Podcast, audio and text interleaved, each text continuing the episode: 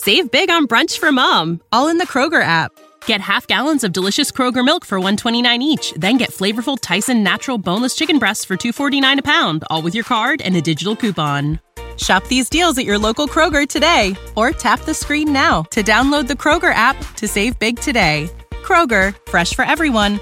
Prices and product availability subject to change. Restrictions apply. See site for details.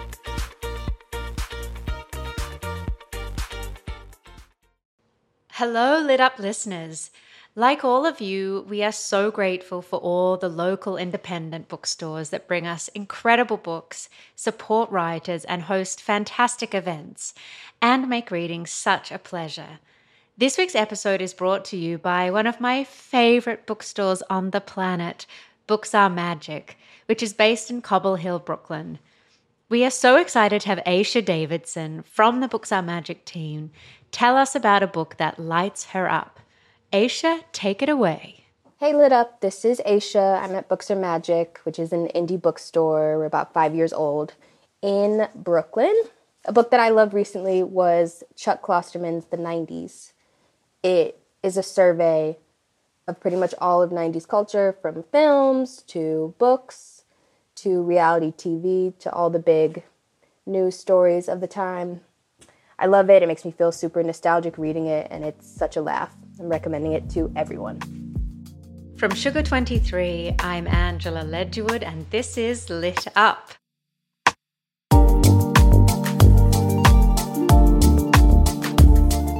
Our guest this week, Natasha Sizlo, has been inspiring my life ever since I first heard about her story in 2020.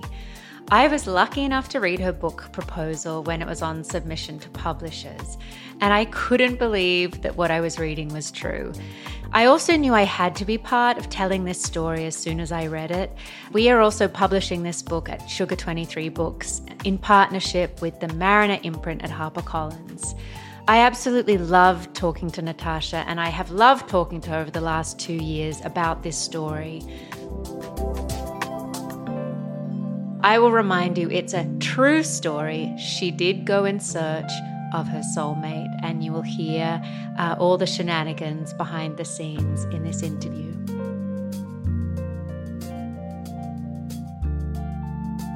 Welcome, Natasha. Thank you. Hi, Angela. so, we have to explain why we're so giddy to be you know, on the airwaves together. And it's because I was lucky enough to read Natasha's proposal for this book, All Signs Point to Paris, a couple of years ago. And along with HarperCollins, we are helping to publish this brilliant book.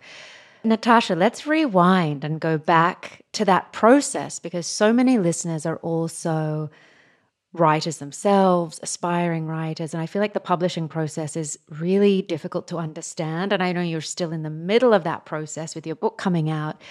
Two years ago, when you sold the book, what was happening in your life and how did it feel to be starting to share your story, even with a couple of people kind of in an inner circle? Yeah, that's a really good question. And I am still trying to understand this whole world. So I can only speak to what I went through, which was really magical and incredible and overwhelming and beautiful. When I came back from this trip that I took to Paris, somebody reached out to me that has, somebody has turned into my literary agent, and she had found me through like six degrees of separation. Somebody had shown her my Instagram. So, really kind of started through Instagram. You know, she had told me if you ever you know have it in you if you consider writing a book i think there is a story here and i was a writer in my 20s and i hadn't revisited that that dream that i had to continue in my 40s until really receiving that email from her and it took another 6 months to accept kind of that calling or challenge or you know and just try to start writing again and to face all my fears as you know a writer and all my doubts and to dive in. And when i started sharing it i shared two chapters that i wrote over the pandemic.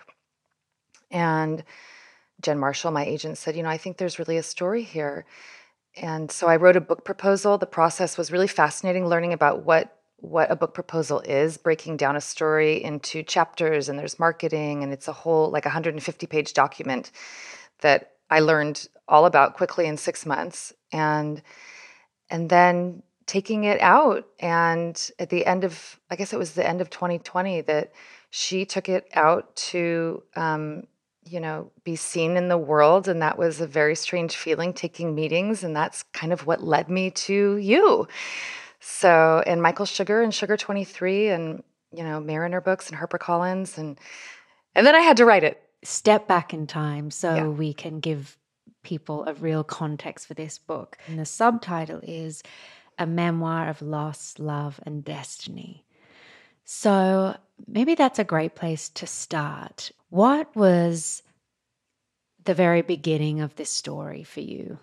Yeah, it was really, yeah, it started from a place of love and loss, which come hand in hand really many times. And it was 2018, and I was at an all time low in my life. I was divorced, um, single. I had just, you know, dissolved a company that was failing and filed for bankruptcy, and I was freshly heartbroken. And my beloved father had just been diagnosed with a terminal illness, and he had been given three months left to live. And so, my very best friend in the world, who sometimes I consider, or I considered her a little bit out there, you know, she gifted me an astrology reading for my 44th birthday. And for the first time in my life, I said yes, because I was an I was a skeptic, I was a non-believer, but I decided to say yes that year at that moment in my life when I was really needing I don't know, to maybe do something a little different, you know? And and that reading changed my whole life. I had a reading with an astrologer who, and in the first five minutes, she blew me away. I don't want to give too much away from what's in the book, but it was incredible. And by the end of the reading, I was a full-on believer. I mean, she knew about my father, my father getting ill, and my history as a writer, and just so many things in my life. And just, I saw astrology in such a different way than I think I had kind of thrown into like kind of a stereotypical box in my head. And it led me on this magical journey to track down every man I could find born in Paris on November 2nd, 1968. That's kind of where the destiny part came in line with it because she told me she told me two things. She told me your point of destiny is to tell a story. And then when I asked her at the end of this reading about somebody that I just couldn't get over and I gave her his birth date and she said that this man was in line with my point of destiny and i asked her what is the point of destiny? So there's a there's a teaching in astrology called the point of destiny which is the highest expression of your being where you receive the most support from your own higher self in the universe. And it's not a given like we typically think of destiny as a given but a precious journey that if undertaken can produce the most sublime results and so when she said that this man in my life, who was born on November 1968 in Paris, was in line with my point of destiny, I decided to go off and meet every other person on this planet that I could find who was also in line with that point of destiny. Well, when we read the book, it's almost excruciating to learn that this man, Philippe, who had been so important to you and you'd had a very you know, intense but beautiful relationship with. And I think we can all relate to loving someone so much and having been loved, but it still doesn't work. So there's that, you know, theme Yeah. happening. And you've almost just gathered your strength again to try and move on. I mean, the, the scenes of you you know, getting back out there in quotes, you know, as you do after a heartbreak, you kind of have to go on those other dates, you know, and in LA specifically, you know, it's a very um, interesting landscape. And, you know, what were some of the men like that you went on dates with? You know, there's the surfer who like legitimately said gnarly, you know, and not just stereotype men because, you know, we don't want to do that. But can you just describe what it was like, you know, when you're getting dressed up again and you're like, Ugh. am I seriously doing this? Yeah, yeah. I mean, it's not it's not easy to be. I was in my you know 40s and kind of felt a little knocked around by life and the world and all of a sudden you know your heart is broken and you know you have to move on and so you're trying desperately hard to go out and and find love and it's it can be comical and it was i have you know a lot of very fun stories of going out into the world of los angeles and being on dates. Yes, I that surfer. I remember his nickname for me was the Endmeister, and I thought, I don't know if I can live with that. I mean, he was lovely though. It's not that these guys weren't lovely. I'm sure they could have the same stories about me, by the way. You know, it's it's a two-way street and you have to find humor in it and you can't take it too seriously because it can be a little bit hard to just you know, pick yourself up, get dressed up, go out, have a drink. You know, it's almost like a job interview. But we, I did meet a lot of people at that time that are still in my life to this day. I, you know, I, I like to keep. I, I like to meet people. I love getting to know new people, and I love like even if it's not love, if it's just or a moment of something to just you know appreciate each other and keep everybody, even the ones that you know make you laugh. You also know when you have either that friend or you've been there yourself you know, when people start to tell you that they cannot hear about that ex anymore, like, oh, yeah, you must not talk yeah. about them in my presence. And it's hard as the friend on the other side having to say, like, I actually can't be here for this conversation anymore. You have to go deal with it, you know, go talk to your hairdresser or something. Oh, yeah. What was that like in this particular moment? I mean, I talked to anybody who would listen. My poor girlfriends and my sister, I think everybody was just done hearing about Philippe. So I was married for 10 years and with, you know, him for about 15. And I fell madly in love with this French man named Philippe, who's in this book. And when we broke up, it was just so hard to move on and I just couldn't stop telling everybody about it. Just everybody, my hairdresser, my bartender, I mean people at work, at home. And so that was definitely a challenge and I think everybody just wanted me to, you know, to maybe move on and I think that's why, you know, in the best way, you know, not in the best way because you can only ruminate on something for so long and so then of course i write a whole memoir about him.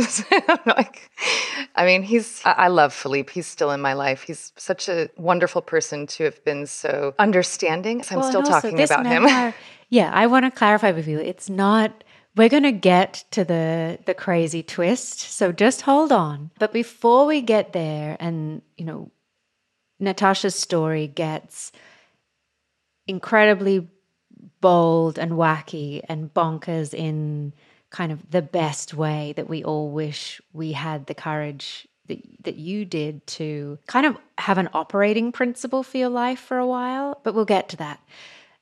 At the same time as, you know, being a mum to teenagers, feeling heartbroken and dating, you have a really interesting and glamorous career. And something that you capture so well in the book is that that those parallel lives you can lead you know particularly in places like Los Angeles. Can you talk about your role at the agency and you know what life looks like in that arena as a as a career wise and as a big shift that you made? And all those people come out so beautifully in the book. And mm. I'd love to know just what that's meant to you. Yeah, the agency's meant everything to me. I ended up shifting careers after I divorced. I, I was working in the fashion industry and I had to close down a business that was, from the outside, looking like a success, but from the inside, really just making it very difficult to to survive. It was so I closed that down and I filed for bankruptcy and I really had to start from rock bottom career wise. So I got my real estate license because I knew quite a bit about the real estate industry from my family being in that business. And I joined the agency, which I didn't know it at the time, but it became my family and it is to this day. And some of that comes from the company culture there. And so, for those of you, or for you who might not know Angie, it's the agency is this very dynamic group of very high end real estate agents in Los Angeles. We do, we do everything. It's not just high end, but it's kind of, you know, what they're known for. And there's also reality TV shows. There's Million Dollar Listing. We've got agents there. We've got agents, you know, that are Mauricio Umansky, who owns the company. He's on The Real Housewives of Beverly Hills with his wife Kyle. Um, there's a new agency show coming out called Buying Beverly Hills. So you walk into the office and there's cameras everywhere and everybody's dressed up. And I'm like knocked down by life, don't quite understand the industry yet. And I walked into this big, beautiful, you know, business and company, and they just welcomed me with open arms. So when I ended up going on this journey and I thought, I don't want anybody at my office to know that I'm going on this crazy adventure to Paris to track down my soulmate because of an astrology reading. And yet, they all of a sudden, when everybody found out, they were rooting me on and announcing it in the office, like, go, Natasha, go. And I thought, well, this is interesting, you know, and they, um, they're incredible. Well, let's kind of segue there because this moment you have after you realize that yes, Philippe was born on this day, and that's, you know, a strong point of destiny, date, time, and place for you. But wait a second. There are other people born in Paris, you know, on what's the date again? November 2nd, 1968. Yeah. Uh. So, okay, what happens? You have this epiphany, and you're like, why don't I just find them?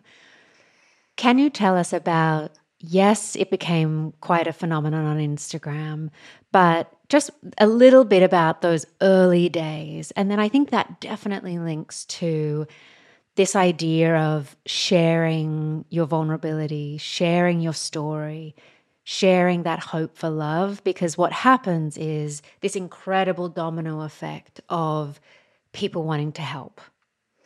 I was at such a rock bottom. My sister told me my father had two weeks left to live and I'd been just told that, you know, this man that really was not so perfect for me was my point of destiny. And so I thought, I'm just going to meet every other man who was born on November 2nd, 1968. And I told my father, it was really one of the last conversations I had with him. And he said to me, um, I'll meet you there. And it was truly one of the kindest things that he ever said because he he gifted me a reason to pick myself back up after he passed away because I knew that I had made a promise to my father to go to Paris to meet his spirit or his ghost. Anyway, so when I did start in earnest searching for this person, I thought it was going to be as easy as looking it up on Facebook. Like, honestly, I didn't think it was going to become this adventure that it did. I thought, I'll just Google it. There's no privacy anymore, anyways. Like, I'm going to find everybody that has this birthday, and then I'm going to track them down, message them, and I'm going to find my person, you know? And it was not that easy at all. I did everything I could think of under the sun. I did targeted and I created an Instagram just so I could do targeted advertising in Paris and in other places, but mostly in Paris. I went onto Facebook and I did the same thing. I made t shirts, I wore them all around town. I thought if somebody might know somebody who has this birthday, November 2nd, 1968, Paris birthdays. And by the way, I did meet people through this. Um, a friend of mine at the agency, um, the head of creative at the agency, made me these posters. And they said, oh, I have one in here. It says, Were you born on November 2nd, 1968 in Paris? Come find me. It's our destiny with my Instagram handle. And then when I was posting on Instagram looking, I found this beautiful woman in Paris who said, Can I put those up all over the city for you? So I had people on the ground in Paris putting up posters. I went on live radio. Like, I just, I kind of I tried to keep it real quiet at first, but then once my kids found out and my ex found out and my work found out, I thought, you know what? I'm just going to go for it. Like, this is something that I believe in, and everything else that this astrologer had told me had been so spot on. I think there's some kind of real magic that happens when you say out loud really what you what you're asking for, what you want, who you are. I mean, you can say it, it's been said in so many different ways, right? Like speak your truth or or just have a voice. And I think for so many years in my own life, I hadn't done that because I was so afraid of failing again. Because in my mind, I had failed at my marriage, I had failed at past careers, I had failed at, and I used the word, I didn't know I was using the word failed, but I really kind of was internalizing that. And when I realized that I those weren't failures, that was just part of life and there really isn't such a thing as a failure. I think everything shifted and then when I spoke out loud and and somebody once told me the words you speak are magic. And I think it's true. If you can say out loud and you have the courage to to say out loud what you want for in life, it it changes everything. And it did for me. And then you have to you know, be ready for when the answers come in, and the answers might not be the answers that you were expecting too. So, so it's almost like you summon the courage to take these big leaps and share, you know, what you're trying to find and who you're trying to find with people. What was that process like? Like you start at Tinder, a Bumble. What kind of messages were coming through? And this is also beautifully detailed in the book, and we'll leave the explicit ones for yeah, you know yeah, in, yeah. in the book because okay they're fun to read about. And what was the the the filtering process that you went through? Because it must have been quite overwhelming.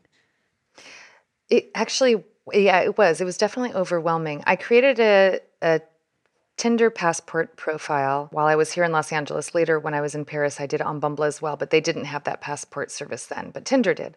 So I took some photos with my girlfriend and I put under in my bio if you were born on November 2nd, 1960 in, eh, in Paris, swipe right. Everybody else swipe left with maybe a, a quote from Oscar Wilde underneath it or something. And mm-hmm. I think we were all of us in the gutter, but some of us are looking at the stars. So I swiped right on everybody who was 50, because that would make them born in 1968 in that year.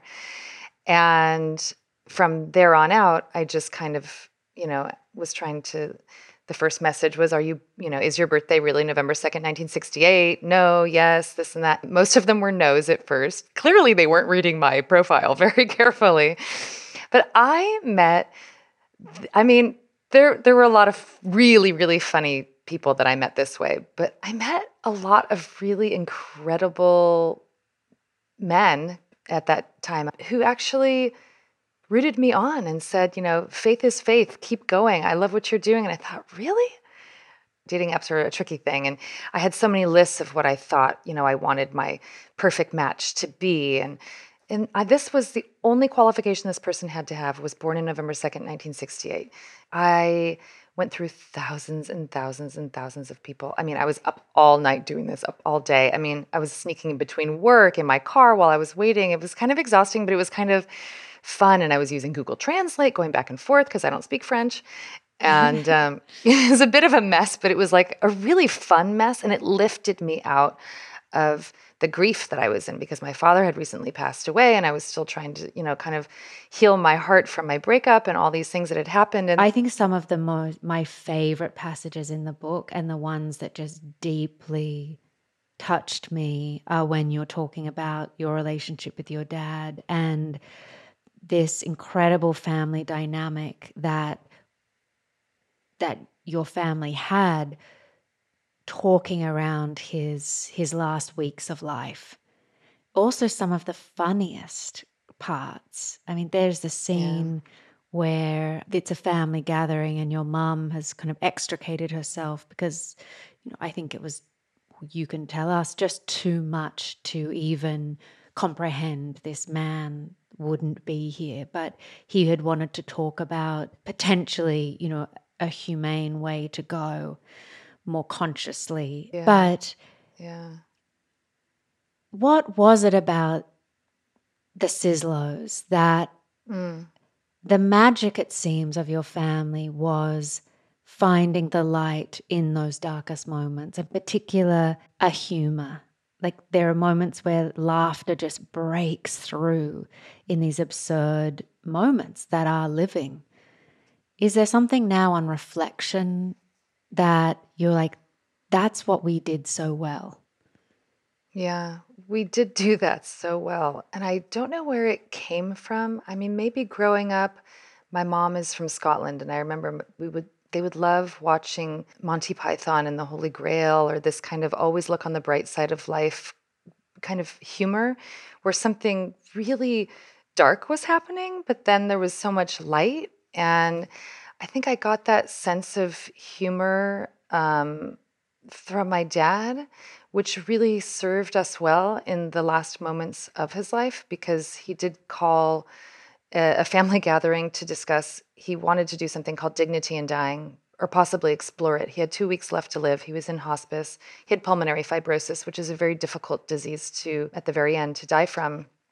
And he was trying to figure out what to do. And of course, you know, he wants to make a to do a, a, pros and cons list. And my sister and I are trying to figure out his. He wants to listen to a certain song. We can't agree on what song. He really wanted to play Bette Midler, which I'm. I mean, I love Bette Midler. Everybody does. But we were like, but but we never listened. Did his dad had? But he's a Frank Sinatra guy. Like we couldn't figure out. And so we found kind of these moments of humor in that. But then he started crying, and my parents were married. Um, I think 57 years, and and my mom wasn't there in that meeting because I don't think she could she could she, it was just too much. And he started crying and that's why my sister said, you know, lighten it up and I was always kind of that person in our family, I'm the youngest that that lighten things up. I think every family has that you know you take your role and I, i've always been comic relief and it's hard to lighten up someone's you know on their deathbed trying to to help them feel better and when i told him that I was going to track down my soulmate based on an astrology reading. It worked. And, but I think that finding joy and finding humor and finding a little bit of light in all the darkness is really kind of what what he gifted me in this lifetime and kind of why I started writing this as well during the pandemic when when it was kind of a dark time in my own life and and everybody else's as well and I was just trying to find that magic that I found in this year and put it down on the page because it's a gift to be lifted out of the dark. And sometimes you can't see your way out. And then one star just kind of pops and you can see a little bit and you can see a little bit further and it changes everything. That's another really important thread throughout the book. This this incredible closeness and support you have. But like you mentioned, we all have our roles within a family. Mm-hmm. And you know, I hope this isn't a spoiler. I think this is okay to say that obviously you go to Paris and your best friend um, comes along and your sister. So you have this incredible support with you. How are you and your sister doing now? and how does she feel about this? You know, she's involved in this story too. It's yeah. it's coming to light. Well, my sister, she's my older sister by three and a half years. We're complete opposites. To everybody that knows us, it's hard to even believe that we're sisters when people learn about it. They're like, wait a minute, it doesn't make sense. Physically, we look different. Our personalities, she's very cautious, very, I mean, controlling is not a nice way for me to put it, but I always felt like that as a little sister that she was trying to control me. And, you know, I'm always jumping into the deep end and she's always rescuing me. And we're very close, but we're very, very different. And so when we went to Paris, she was so amazing to to cheer me on and to go on this journey with me, but it didn't come without a lot of struggles because we are so different. It was a trip to find my soulmate, but it was also a trip for us that we had promised my father that we would take together. And so our relationship changed a lot and then even more so over the writing of the memoir because I wanted to make sure first of all I wanted to remember everything accurately. So when I wrote this, I documented everything because I was posting so much on social media and or things that I just took pictures of or I was writing on the side. But I also asked my friends, I reached out to friends in Paris. I I kind of went through everything and I asked my sister, you know, my sister and I ended up in a Google Doc together, kind of going over, you know, our last moments with our father together, on the streets in Paris together, journey, it brought us much closer. I mean, she is a very private and quiet person. I think she's got like six followers on Instagram now.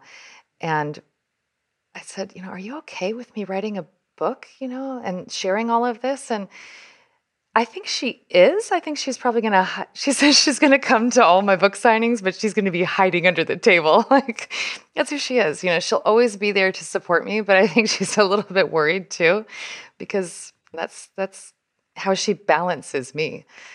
And you know, the writing of this story has turned my wounds into scars, but I think it's also helped her as well to kind of go through the grief process and to kind of put a few things to bed in our own relationship that we had never talked about before. It's almost like you have to really clarify things with all those people before you publish a book that includes them. So there is a sense of, I don't know whether it's renegotiating the relationship, but it's certainly deciding that certain things were true. You know, coming to agreements about the truth or yeah. the how subjective that is. And I'm sure those conversations only like you said, bring you closer. Yeah, yeah. It's not easy, but if not hard work. Yeah, yeah it's like, really, really hard work. Yeah. But I think that our relationship is much stronger for it, for sure. For sure. There's also a moment in Paris where I love what she brings to the situation. And it's that you know, you're going on these dates and you're frustrated because they're not, there hasn't been chemistry, you know, and there's not the right one. You haven't met him and the days are ticking by. And I feel like we can all extrapolate this to our own lives where we have a certain goal in mind and it's not going right and you're pissed off, you know, and frustrated. And yet you're in Paris with, you know, two people that love you most. Yes. That you find the funniest humans ever. And there's a moment where she's like, there is another reason why we're here. It's to be together, you know, and honor our dad, but also look up, look out. We're in Paris together yeah. as sisters. And I think you know, as I read that, it just felt like something to hold on to. You know, we can get so tunnel vision. And I think the beauty of your book is it's so great to have goals, but you have to be flexible enough to see the beauty along the way and have have it change. Yeah, no, it's an important reminder to be present. Who are you with? Like what look up. And yeah, I did get caught up in my own world too much and she kind of pulled me out of that. And it's a good reminder to this day, every day of my life. Either I'm thinking about the past or the future, but it's just be here in this moment and be grateful for this moment. Okay, well, now we want to get to the juicy parts. And again, not give too much away, but can you tell us about some of the best dates you had in Paris? Whether that's because you discovered a little wine bar that you couldn't have imagined existed, mm, or mm-hmm you know, it was an adventure. You know, so these men were, like you said, so interesting and kind. But they were, it was a, a motley crew, which is what you happens when you're dating in this in this world. Yes, yes. Paint um, some scenes for us. Paint some scenes. There was a beautiful meeting at I think it's called Little Red Door. This hidden, beautiful, chic cocktail bar in the Marais. And everything about this scene was perfect. My girlfriends were sitting across the table from me, and this man who was born on November 2nd, 1968, walks through the door, and he was so charming and so kind. And he pulls out his birth certificate to show me. And one of the things that my father said, the last thing, he said, just make sure you check ID and that he had this crumpled old like sepia colored paper that was like torn at the edges and he passes it to me and his english was terrible and my french is non-existent and that we kind of just had this moment of what are we doing? But it was so cool. And he said to me somehow we managed to figure this out but he said you know i felt like when i saw you that you just you found me we're still in touch to this day. I don't know. There were so many great things that happened in Paris. And I mean, there was a swoon worthy kiss, which I can't speak too much of, but that was definitely like out of out of a movie. Well, and I know we can't say too much, but for listeners, there is a movie in the works. So just the we'll plant the dot dot dot for that. Okay.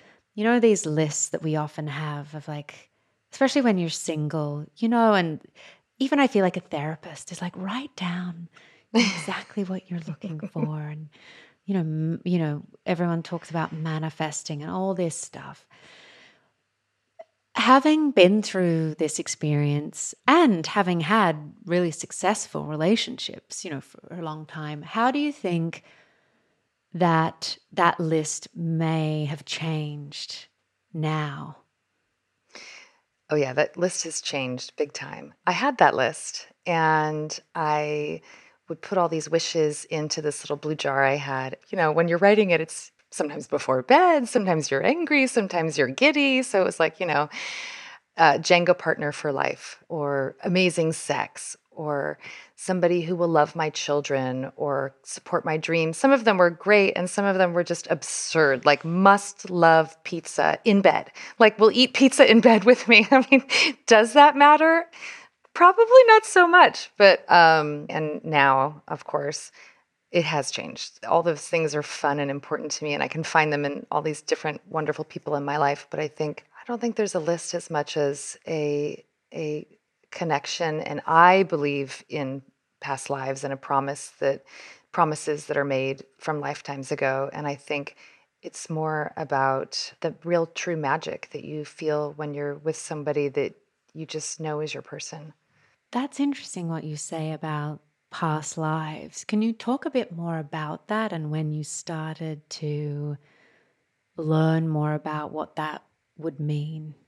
You know, I never thought about it, and I actually would probably joke about anybody ever talking about it until I had that first reading with Stephanie. And she said that there were spirits all around in my house, and they probably don't have bodies, but they're in my living room. And I thought, oh my God, I was looking around my living room like, what, who am I talking to? This is nutty. And could she be right?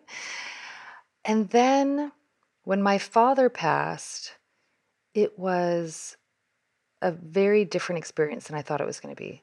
And I really felt his spirit and I felt his spirit kind of separate from his body. And I became somebody who never believed in spirituality or religion or anything to somebody who all of a sudden became open to the unknown. And I mean, since then, even talking to my astrologer, like talk about past lives, and to me, it just makes sense that I just believe that death is something that happens to our bodies, but not to our spirit. And I just feel like, you know, in those moments in life when you feel like you've known someone from before, I think that we have, you know, so I have all these, you know, and by the way, I don't, I don't know anything. I just have, you know, I'm not here to try to say, to prove, I didn't even write this book to like prove astrology is real or not real. That's not the point. It's just that it's helped me be more open to the love and the kindness and being a better person and and just seeing the world a little differently. So, and part of that is the belief in past lives. And I know that my astrologer believes in that. And it just, I don't know, it just makes sense to me, Angie. All we have is our intuition. I'm right? talking to the spirits in my living room. Before I signed on with you, I said, you know, any of the bad ones, please go. Any of the good ones, like, come on in, let's do this. You know, and I invite my father in. I wear his ashes around my neck still. And I just, you know, I believe in it. I think it's beautiful. And the book is also structured in a way that we learn about the houses, you know, the astrological houses that are a framework for that system. And I love how along the way, you know, whether you know, know too much about astrology or not, it's a great way to like just think about what that framework can mean to us if if we wanted to. I'm just really interested in the moment about ways and rituals and habits that that frame our days or our lives mm-hmm. and it seems to me that that special people who do have a big capacity for doing good in the world have have these frameworks whether right. it's a religious framework a spiritual framework what is it that you do in your life to come back to that like essence of Natasha, but just tap into those, say, spirits or your dad's energy. Yeah. And you know, I never did this before, and this was new for me. I've never meditated. I have ADHD and I have a really hard time sitting still. So in the mornings, I I learned kind of some meditation practices. My friend Nicole kind of taught me some of them and and basically I take a moment in the morning to practice gratitude you know, taking at least like five to 10 minutes to just whether it's journaling or whether it's closing my eyes and just feeling a deep gratitude for everything I have in my life. And then I do talk to the spirits. I put that in quotes because who knows, but that's what I call them in my house. And I always try to, you know, call in anything that can serve the highest and best for me and for those around me today or to serve, you know, it's kind of like affirmations. So it's not even, maybe I'm just talking to myself and the voices in my head, but it's just trying to call in positivity, love, kindness, goodwill, and just setting an intention for how I want to move through the day. Well, I'm a mover because I do have like a really hard time sitting still. So I try to go on these, you know, long hikes, you know, at least four or five times a week. And I'm just like in the hills, whether it's here in LA, you know, up by the Nike Tower or, you know, outside of LA, but that's how I kind of recenter myself. If I'm around trees and nature, I mean, my idea of like a dream day is just getting in my car and driving to like the Sequoias or Big Sur or just, you know, connecting to, I think, my higher self, which is connected through nature and trees. I have to get out of LA once in a while. What lights you up? Oh, what lights me up? From the littlest thing of seeing somebody I don't know, on the 405, letting somebody in, talking to somebody outside, maybe a senior citizen who just needs to have, you know, a conversation or a check-in with somebody. Just all these, all these small acts of love that we see and are so easy to replicate. It's so easy to be kind to people. I mean, that lights me up big time. And then to, I mean, go back to what we are talking about before. I think for me, this like is kind of off topic, but it really lights me up. Just getting in a car and not having a destination and just going. For some reason, just the adventure ahead, the unknown, and that just, I don't know, it feeds my soul whenever I can do it, which is not very often, but it lights me up.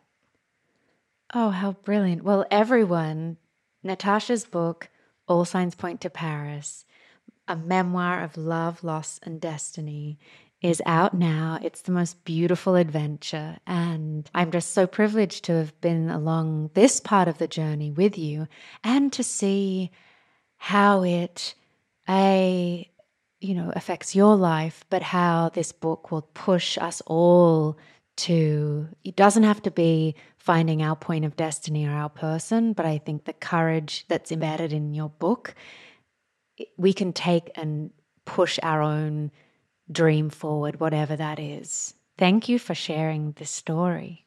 Oh, I love that, Angie. Thank you so much for having me on this podcast and just for being my friend. my pleasure. What a joy. I mean, if anyone's listening, like, who doesn't want Natasha as your friend? Wow. Uh, you're so cute.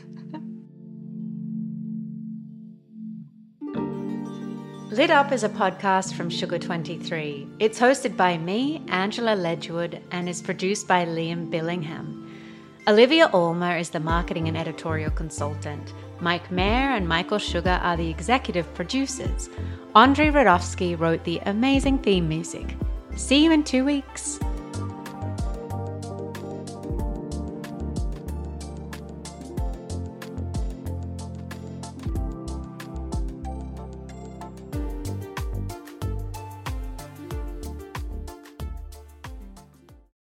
Save big on brunch for mom, all in the Kroger app.